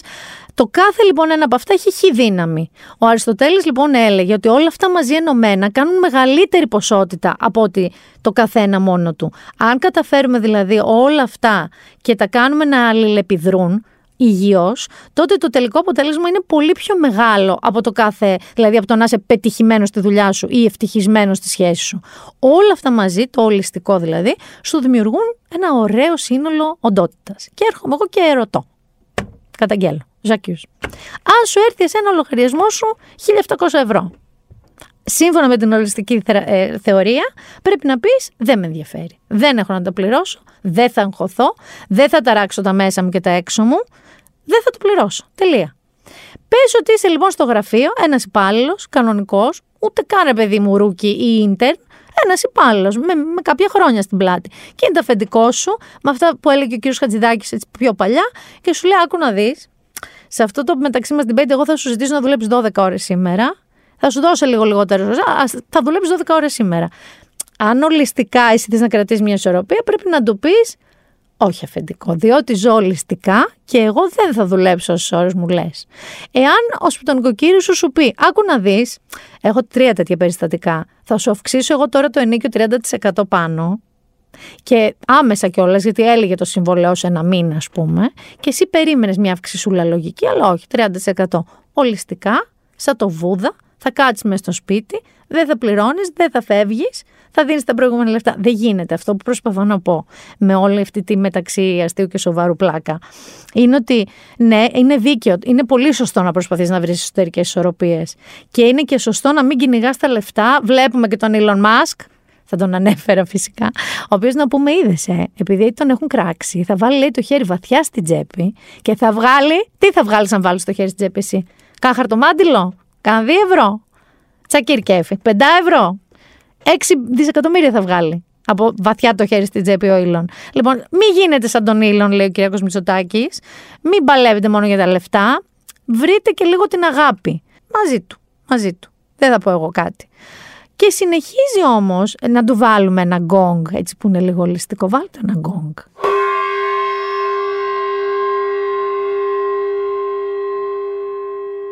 Προχωράμε. Αυτό είναι το γκονγκ, έτσι Ηχοθεραπεία λέγεται στη γιόγκα. Είναι ακριβώς η στιγμή που ισορροπούν όλα μαζί. Εγώ το λατρεύω μεταξύ μας, δηλαδή το βάζω και σπίτι μου καμιά φορά και τα ακούω. Δεν σας νοιάζει καθόλου αυτό. Πάμε στο κεφάλαιο 2 του Κυριακού Μητσοτάκη. Διότι όλη αυτή η καλυστιακή έκκληση προς αγάπη, ειρήνη κτλ. δεν έπιασε πούλε εσύ. Γιατί εσύ και εδώ τα έχεις παρακολουθήσει, φαντάζομαι. Ο γείτονας ο γείτονας δεν ούτε ολιστικά, ούτε αγαπησιάρκα, ούτε τίποτα. Να ακούσουμε συγκεκριμένα πώς το έχει πάρει ο Ερντογάν γενικά την παρουσία κυρίως στην Αμερική, στο Κογκρέσο που μίλησε ο κ. Μητσοτάκης, όταν εγώ πήγαινα στις Κάνες. Για πάμε. Μητσοτάκης diye birisi yok. Γιοκ. Μητσοτάκης γιοκ. Λοιπόν, εντάξει, δεν είναι τόσο απλό. Είναι του τρελού κι αυτός. Και βγήκε και ο Τσαβούσογλου και είπε ότι μην, μην νομίζουμε ότι μπλοφάρουν για τα ελληνικά νησιά και για την κυριαρχία γιατί δεν μπλοφάρουν. Λοιπόν, έγινε έξαλλος ο Ερντογάν, κυρίως με αυτό που είπε ο Μητσοτάκης, λέει στο Κογκρέσο, όταν μίλησε στην Αμερική, που ήταν μια πολύ πετυχημένη, μας αποθεώνανε. Και είπε εκεί μεταξύ άλλων να μην του δώσουν τα F-16 του Ερντογάν. Αυτό του γύρισε στο μυαλό. Του λέει από πού και ως πού. Εγώ λοιπόν μιλάω μόνο με έντιμους πολιτικούς που τηρούν το λόγο τους και είπε το περίφημο Μητσοτάκης Γιοκ. Αλλά περιμέναμε τώρα εμείς και δεν έγινε ακριβώς έτσι. Περιμέναμε κάπως, ξέρω εγώ, το ΝΑΤΟ, η Ευρωπαϊκή Ένωση, η ΗΠΑ να πούνε λίγο τι είναι αυτά που λες, Ερντογάν μου, πώς μιλάς έτσι, που το είπε ο ΣΥΡΙΖΑ προς τη μήνυ, ότι είναι απολύτως προσβλητικές και να μην, το, να μην το συζητήσουμε τι δηλώσει ήταν του Ερντογάν. Ε, και τι είπαν όλοι αυτοί, και το ΝΑΤΟ και η Ευρωπαϊκή Ένωση, και είπα, παιδιά, μην τσακώνεστε. Στην ουσία αυτό είπανε. Πώς ήμουν εγώ με τον αδερφό μου και η μαμά μου δεν ήθελε να πει εσύ φταίει, εσύ τιμωρία και έλεγε Λοιπόν, μην τζακώνεστε, θα μπείτε και δύο τιμωρία. Αυτό είπανε περίπου αυτοί οι τρεις. Ανασκεύασαν λίγο κάπως, λίγο, ούτε καν, ή είπα κυρίως, αλλά στην πραγματικότητα είπαν ότι να τα βρούμε λίγο μεταξύ μας.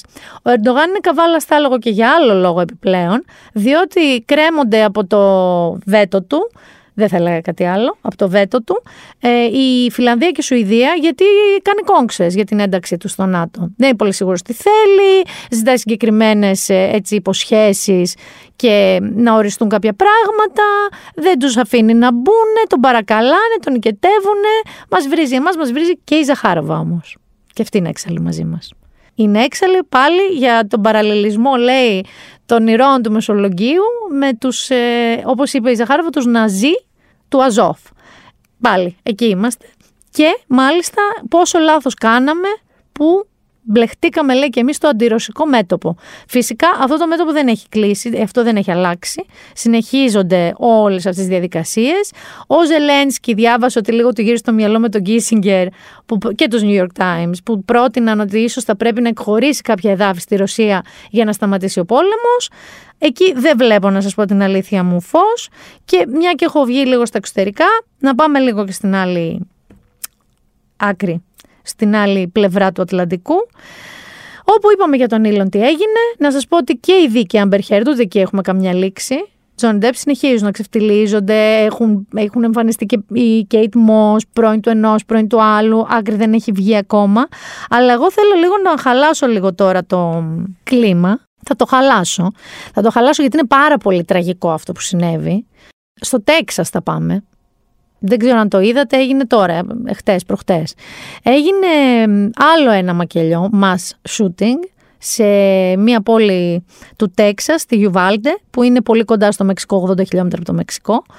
Μπήκε ένας πιτσιρικάς 18χρονος ο Ράμος και σκότωσε 19 παιδάκια, 5 με 7 ετών, δημοτικό ήταν το σχολείο και δύο δασκάλες. Ο σύζυγος μάλιστα της μίας δασκάλας, της Ήρμα Γκαρσία, πέθανε ενώ ετοίμαζε την κηδεία της. Από ανακοπή, από θλίψη ο άνθρωπος.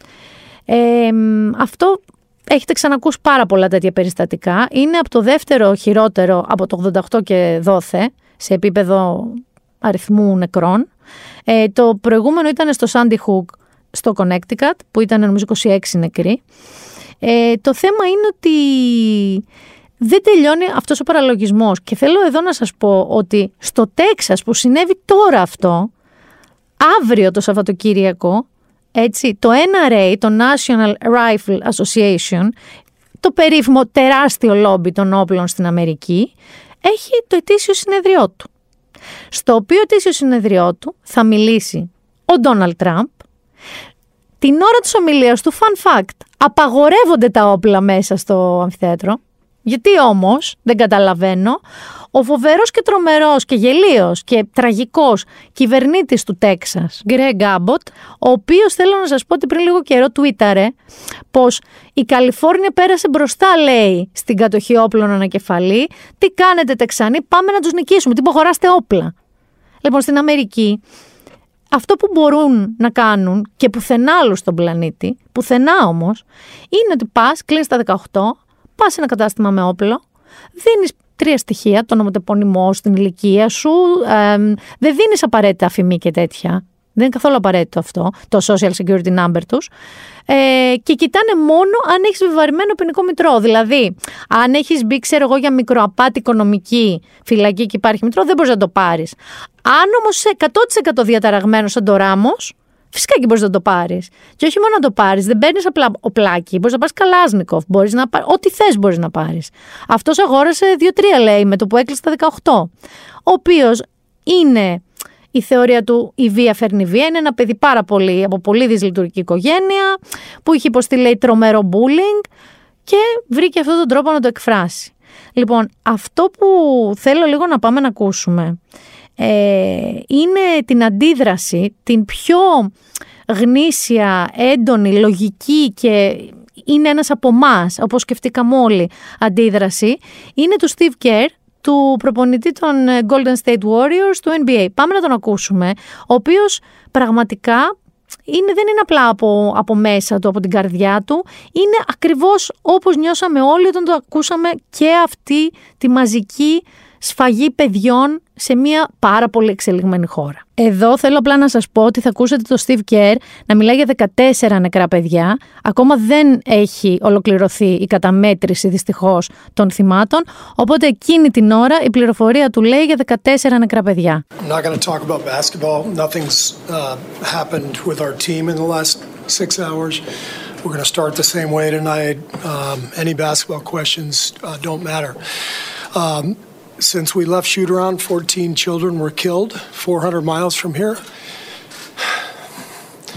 and a, and a teacher.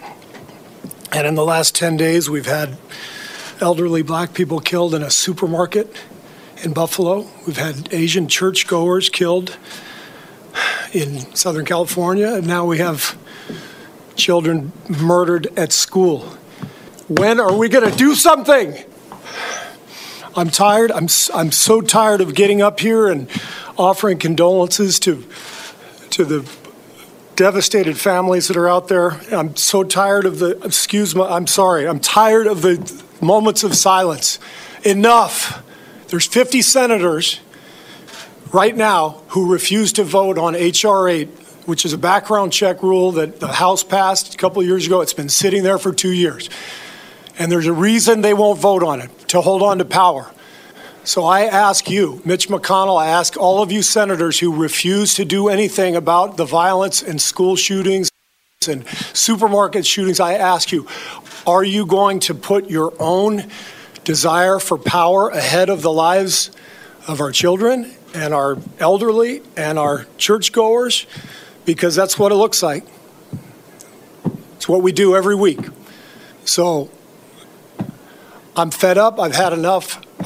We're going to play the game tonight, but I want every person here, every person listening to this, to think about your own child or grandchild or mother or father or sister, brother. How would you feel if this happened to you today? We can't get numb to this. We can't sit here and just read about it and go, well, let's have a moment of silence. Yeah, go Dubs, you know. Come on, Mavs, let's go. That's what we're going to do. We're going to go play a basketball game and, and 50 senators in Washington are going to hold us hostage. Do you realize that 90% of Americans, regardless of political party, want background check, universal background check? 90% of us, we are being held hostage by 50 senators in Washington who refuse to even put it to a vote, despite what we, the American people, want. They won't vote on it because they want to hold on to their own power. It's pathetic. I've had enough. Είναι αυτό που λέει, είναι ως πότε. Είναι ότι βαρέθηκε, τι, τι thoughts and prayers, τι ε, ενός λεπτού σιγή, Τι να πει στις οικογένειες που πρέπει να τους πει κάποιος ότι το παιδάκι τους 5 ετών, 6 ετών δεν θα γυρίσει σπίτι του. Τι να τους πεις σε αυτούς τους ανθρώπους. Εν τω μεταξύ, Προφανώς το NRA δεν έχει σχέση με τους Δημοκρατικούς, με τους Ρεπουμπλικάνους φυσικά έχει σχέση. Εντάξει. Είναι οι Ρεπουμπλικάνοι μετά το σοκ του Μακελιού, φυσικά όλοι πάρα πολύ υποκριτικά, όπως ο κυβερνήτης του Τέξας που σας είπα ότι θα μιλήσει αύριο στο Εθνικό Συνέδριο του NRA. Είπαν λοιπόν σαν ιδέες, είπαν πρώτον ότι δεν φταίνε τα όπλα, που θες να του πεις It's the gun, stupid. Εντάξει, αλλά η ψυχική ασθένεια. Δεν φταίει δηλαδή το όπλο που ο Ράμος έκανε αυτό, αλλά ο Ράμος. Απλά θέλω, δεν ξέρω, πρέπει να το πούμε αυτό, ότι αν ο Ράμος δεν είχε όπλο, δεν είχε πρόσβαση σε όπλο, θα ήταν ένας ψυχικά διαταραγμένος νέο άνθρωπο που δεν θα έχει σκοτώσει 19 παιδάκια δημοτικού. Και τι άλλο είπαν οι Γιάννη μου, τι πρότειναν. Όχι να υπάρξει gun control. Όχι, όχι, όχι. Πρότειναν να αρχίσουν να οπλοφορούν και οι δάσκαλοι. Γιατί πώς αλλιώς; Αυτή τη στιγμή η Αμερική έχει 300 εκατομμύρια όπλα. Έχει σχεδόν αναλογή ένα όπλο ανακάτοικο. Μιλάμε ότι είναι πέρα από κάθε λογική.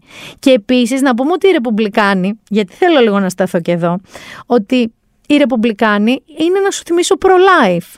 Θυμάστε την ιστορία με τις αμβλώσεις; Τρελή, παράνοια για το παιδί το αγέννητο, το αυτό.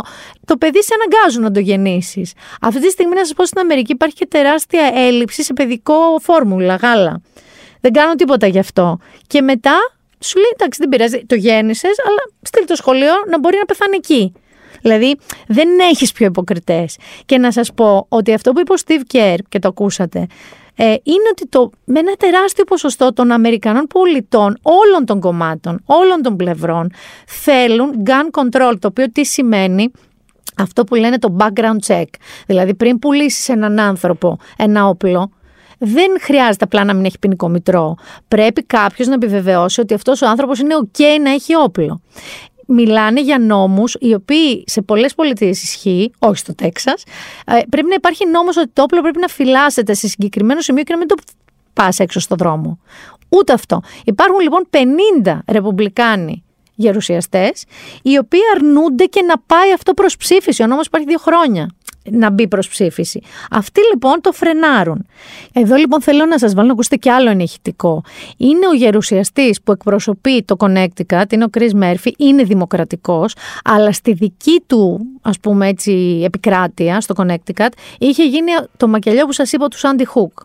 Λοιπόν, ακούστε λίγο προσεκτικά, γιατί πέραν των θυμάτων, και μάλιστα το λέω και μου σηκώνει τη τρίχα, ε, ρεπόρτερ που ήταν έξω από το κοινοτικό κέντρο της ε, πόλης του Ιουβάλντε, που αναγκαζόντουσαν να ανακοινώσουν σε κάποιους γονείς ότι τα δικά τους παιδιά δεν θα γυρίσουν σπίτι και ακουγόντουσαν τα ορλιαχτά. Εδώ, ο κύριος Μέρφυ θέτει και ένα άλλο θέμα. Ότι το community που τα παιδάκια που έμειναν ζωντανά, τα παιδάκια που επέζησαν από το Σαντιχού και γύρισαν στο σχολείο κάποια στιγμή. Ακούστε τον λίγο πώς εξηγεί το τραύμα που έχουν αυτά τα παιδιά και πώς ποτέ ξανά δεν θα είναι ίδια αυτή η κοινωνία. Που αναγκάστηκαν να τους πούν ότι αν μέσα στη μέρα ξανά έχετε εικόνες από αυτό που έγινε, αναγκαζόσασταν να πηδάτε πάνω από τα πτώματα των συμμαθητών σας για να γλιτώσετε τρέχοντας και μέσα στη μέρα τρελαίνεστε και σας έρχονται πάλι αυτές οι εικόνες, να βρούμε ένα safe word, δηλαδή να βρούμε μια λεξούλα γιατί μιλάμε για παιδιά δημοτικού, ξαναλέω. Που θα μας τη λέτε και εμείς θα καταλαβαίνουμε ότι δεν είστε καλά και θα σας πάμε έξω να συζητάμε, να ηρεμείτε. Λοιπόν, σε μία από τις τάξεις τους Αντιχού, λέει ο Μέρφυ, ε, η λέξη ήταν μάνκι.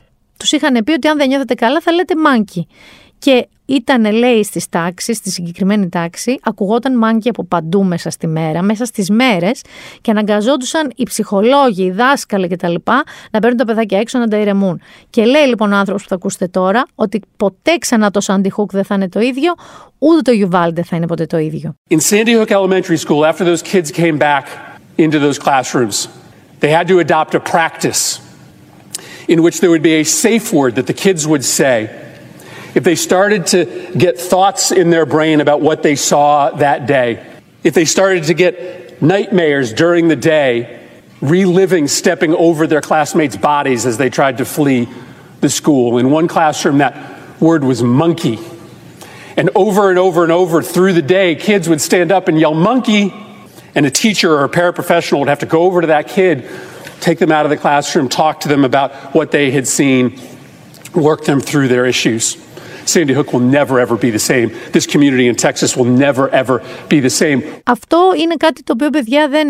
Δηλαδή, είμαι πάλι με Steve Kerr, είμαι πάλι πάρα πολύ σοκαρισμένη. Τουλάχιστον, Γιάννη μου, να και κάτι που τουλάχιστον σε μαζική κλίμακα, γιατί έχουμε περιοχές και στην Ελλάδα με τα, με τα κουμπούρια μας, αλλά όχι έτσι. Όχι έτσι. Ε, εδώ να σας πω, υπάρχει μια φοβερή ταινία, μια και αναφέραμε και την Tilda Swinton, δεν ξέρω αν την έχετε δει, που λέγεται We Need to Talk About Kevin. Δεν ξέρω αν την έχετε δει. Ε, και μάλιστα αυτός που υποδίεται το γιο της, ο Έζρα Μίλλερ, έχει και πολύ οπτική ομοιότητα με το Ράμος που προκάλεσε τώρα το μακελιό στην ε, Γιουβάλντε. Αν δεν το έχετε δει και αν μπορείτε κάπου να το βρείτε, έχει τεράστια σημασία να δείτε το We Need to Talk About Kevin. Στην ουσία η Tilda Swinton είναι η μαμά ενός παιδιού, διαταραγμένου γενικά, ούτε η οικογένειά τους είναι ας πούμε υποδειγματική, που κάπως σχετίζεται, δεν σα το κάνω και spoiler αν δεν το έχετε δει, σχετίζεται με το περιστατικό για το οποίο μιλούσαμε. Λοιπόν, τώρα να αλλάξω λίγο κλίμα, να αλλάξω λίγο κλίμα, αλλά δεν γινόταν να μην το θίξω, γιατί πραγματικά δύο μέρες ασχολούμαι μόνο με αυτό. Δηλαδή, δεν γίνεται τώρα να μιλάμε για την ίδια χώρα που απαγορεύουν νομικά, δηλαδή ποινικά κολάσιμε τι αμβλώσεις, αλλά είναι OK να σκοτώνονται παιδάκια δημοτικού, παιδάκια 5 και 6 ετών. Διότι εκεί σηκώνουν τα χέρια ψηλά οι Ρεπουμπλικάνοι, που είναι οι ίδιοι που στηρίζουν το να γίνουν ποινικά κολάσιμες οι αμβλώσεις. Θα αλλάξω όμως κλίμα λίγο, θα γυρίσω λίγο εδώ και θα γυρίσω εδώ μιλώντας για καλοκαίρι. Όχι ακριβώς όμως αυτό το καλοκαίρι που νομίζετε. Ενώ το καλοκαίρι που νομίζετε. Έχει ένα φοβερό βίντεο. Δεν το είχα δει. Το οποίο έχει κάνει στο news το 24 Media Lab. Και στην ουσία αναρωτιέται αν το φετινό καλοκαίρι, όπως και οποιοδήποτε από τα επόμενα, θα είναι τελικά χωρίς Έλληνες. Και έχει τρομερό ενδιαφέρον να δείτε γιατί Δηλαδή από άποψη τιμών, από άποψη χρόνου, δηλαδή όσο και γρήγορα να σκεφτούμε εμείς να κλείσουμε τις διακοπές μας, δεν θα σκεφτούμε το ίδιο γρήγορα με έναν Άγγλο ή με έναν Αμερικανό που ενδεχομένως έχει κλείσει από τον Οκτώβριο τον προηγούμενο για τον επόμενο Αύγουστο. Άρα ένα ζητούμενο είναι αυτό. Δεύτερον είναι οι τιμές. Μάλιστα για παράδειγμα λέει ότι πέρσι ένα μεγάλο ποσοστό που δεν είχα καταλάβει ότι είναι τόσο 55 με 58% των Ελλήνων πήγαν διακοπές μόνο σε εξοχικά ή σε φιλικά σπίτια που τους τα δώσανε έτσι. Και είναι κάτι που το έχουμε ξανασυζητήσει Γιάννη μου εμείς αυτό. Θέτει λοιπόν ο δημοσιογράφος την ερώτηση στον ε, κύριο Λίσανδρο Τσιλίδη, ο οποίος είναι πρόεδρος της Ομοσπονδίας Ελληνικών Τουριστικών και Ταξιδιωτικών Γραφείων.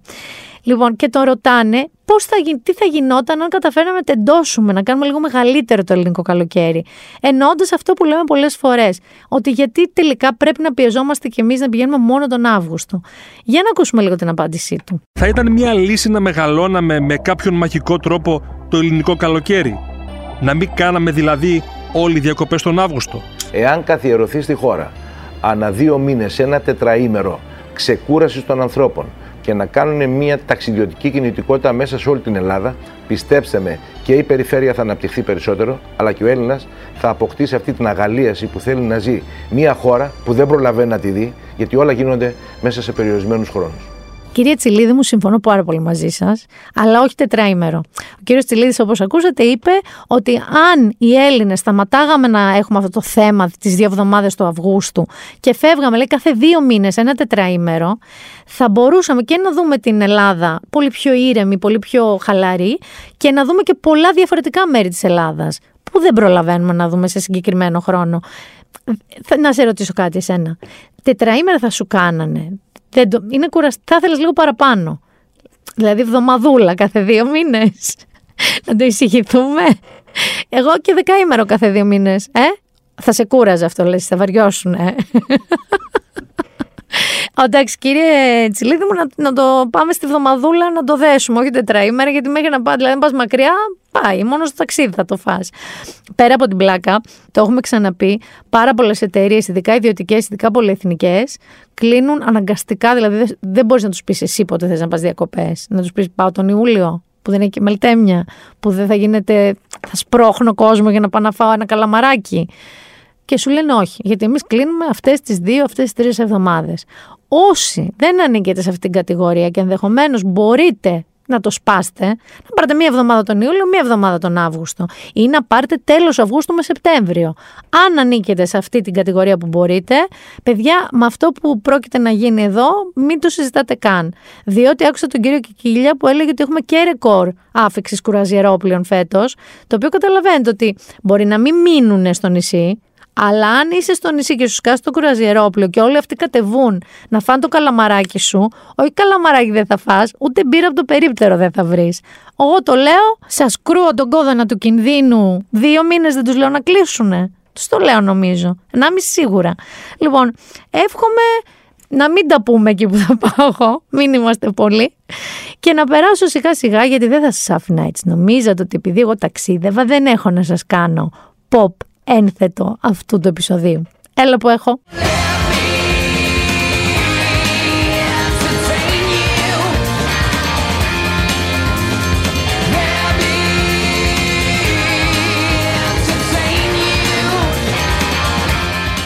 Λοιπόν, σας ξεκίνησα με μια πρόταση, όχι ευίωνη. Δηλαδή το We Need to Talk About Kevin δεν είναι βίωνο.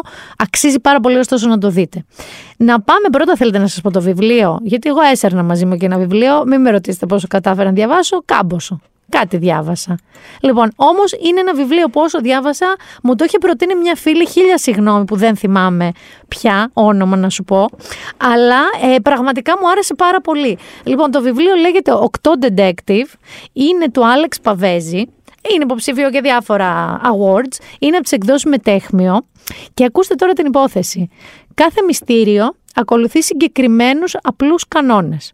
Ο Γκραν Μακάλιστερ, συγγραφέας αστυνομικής λογοτεχνίας και καθηγητής μαθηματικών, κατάφερε κάποτε να τους εντοπίσει όλους.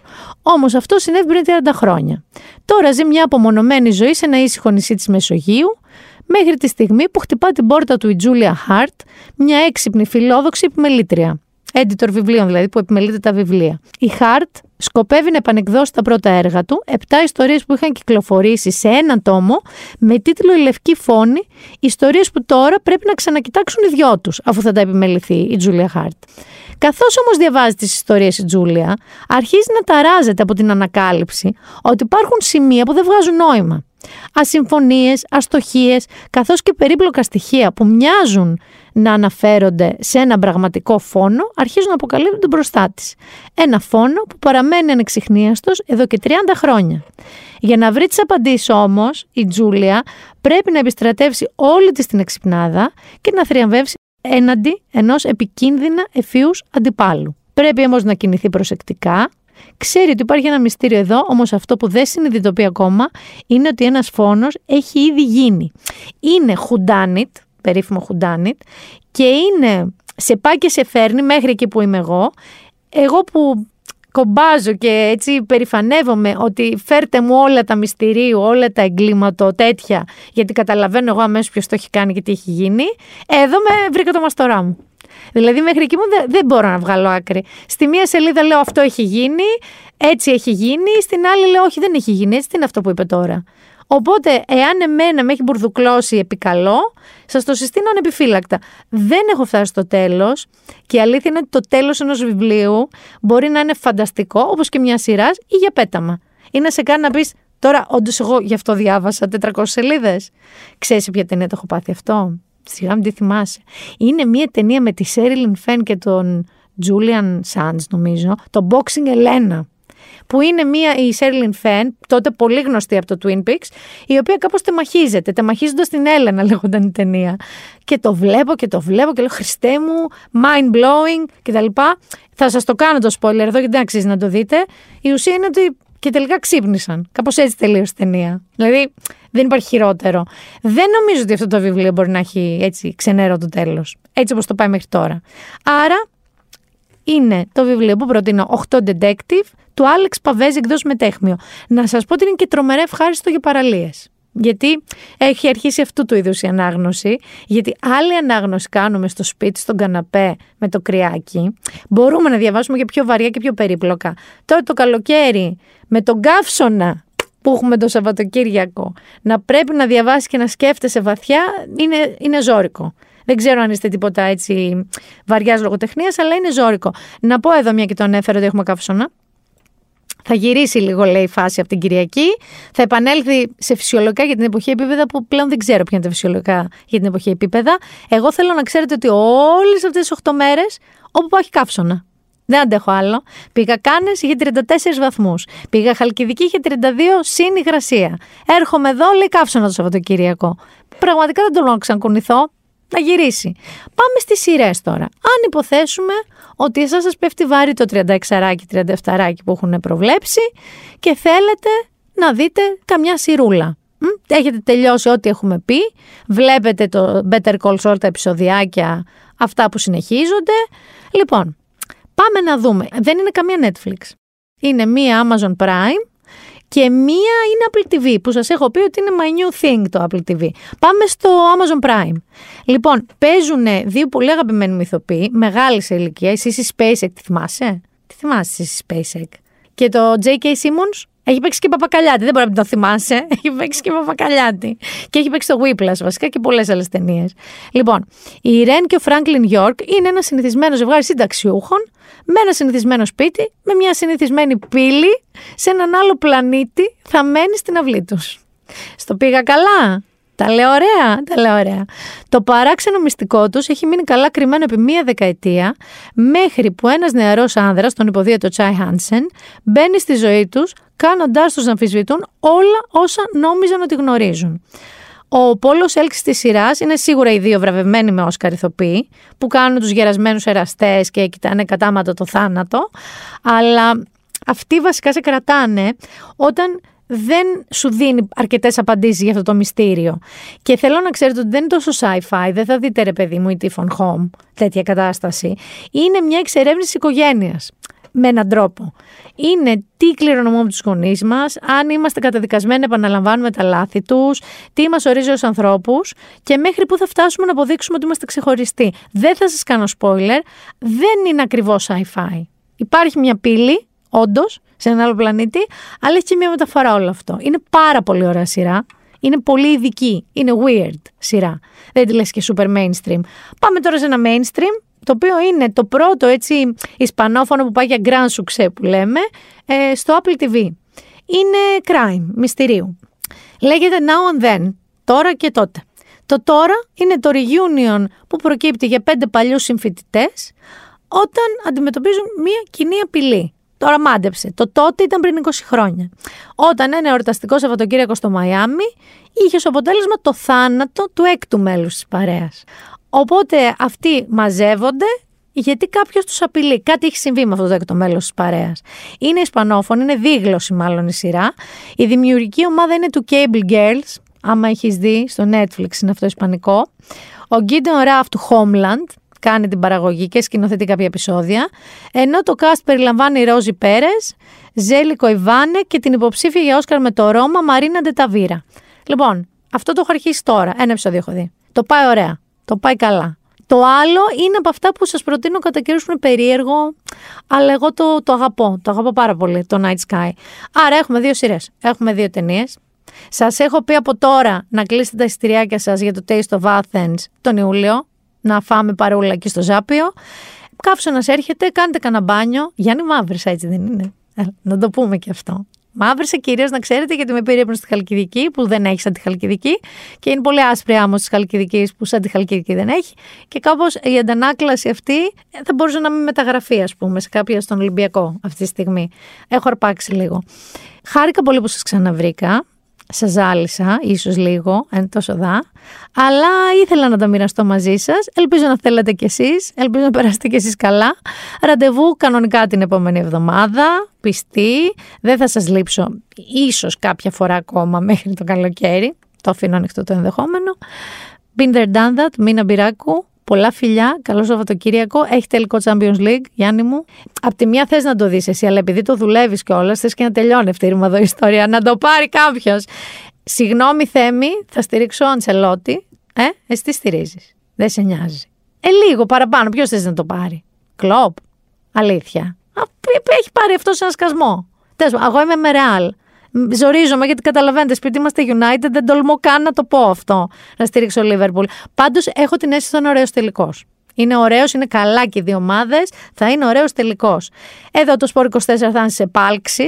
Ο Θέμης και θα έχει παρκάρει την αμαξάρα του έξω από το γήπεδο και θα έχει μπει πια στις θέσεις του να το δει. Θα είναι και άλλοι από εδώ, νομίζω. Θα είναι και άλλοι. Και θα είναι και άλλοι γνωστοί μου. Θα είναι ένα μεγάλο πάρτι κι αυτό. Μετά, και μετά τι θα μας μείνει, Ρολαγκαρό. Ρολαγκαρό. Ο Τσιπάς πέρασε, η Σάκαρη όχι, για όσους δεν το έχετε πάρει πρέφα. Και επειδή Τώρα πάλι θα το βαρύνω, αλλά τι να κάνουμε. Είχαμε και απώλειες, παιδιά. Είχαμε απώλειες. Δηλαδή, έλειψα λίγες μέρες, χάσαμε τον Βαγγέλη τον Παπαθανασίου, τεράστιο συνθέτη. Έφυγε ο Ρελιώτα, τεράστια μορφή σε όλες, ειδικά τις γκάγκστερ ταινίες, δηλαδή είναι πολύ χαρακτηριστικός. Και χάσαμε και τον Άντι Φλέτσερ, ένα από τα ιδρυτικά μέλη των Depeche Mode, μόλις 60 ετών. Δεν έχουν γίνει ακόμα γνωστά τα αίτια θανάτου, αλλά νομίζω μιλάνε για φυσικά αίτια καμιά ανακοπή κάζω. Και επειδή ακριβώς, εντάξει, τι πες μόντι είναι όλων μας εδώ πέρα οι εφηβείες και όχι μόνο, ε, δεν θα σας χαιρετήσω σήμερα με Stones. Λέω να σας χαιρετήσω με ένα Enjoy the Silence. Φιλιά.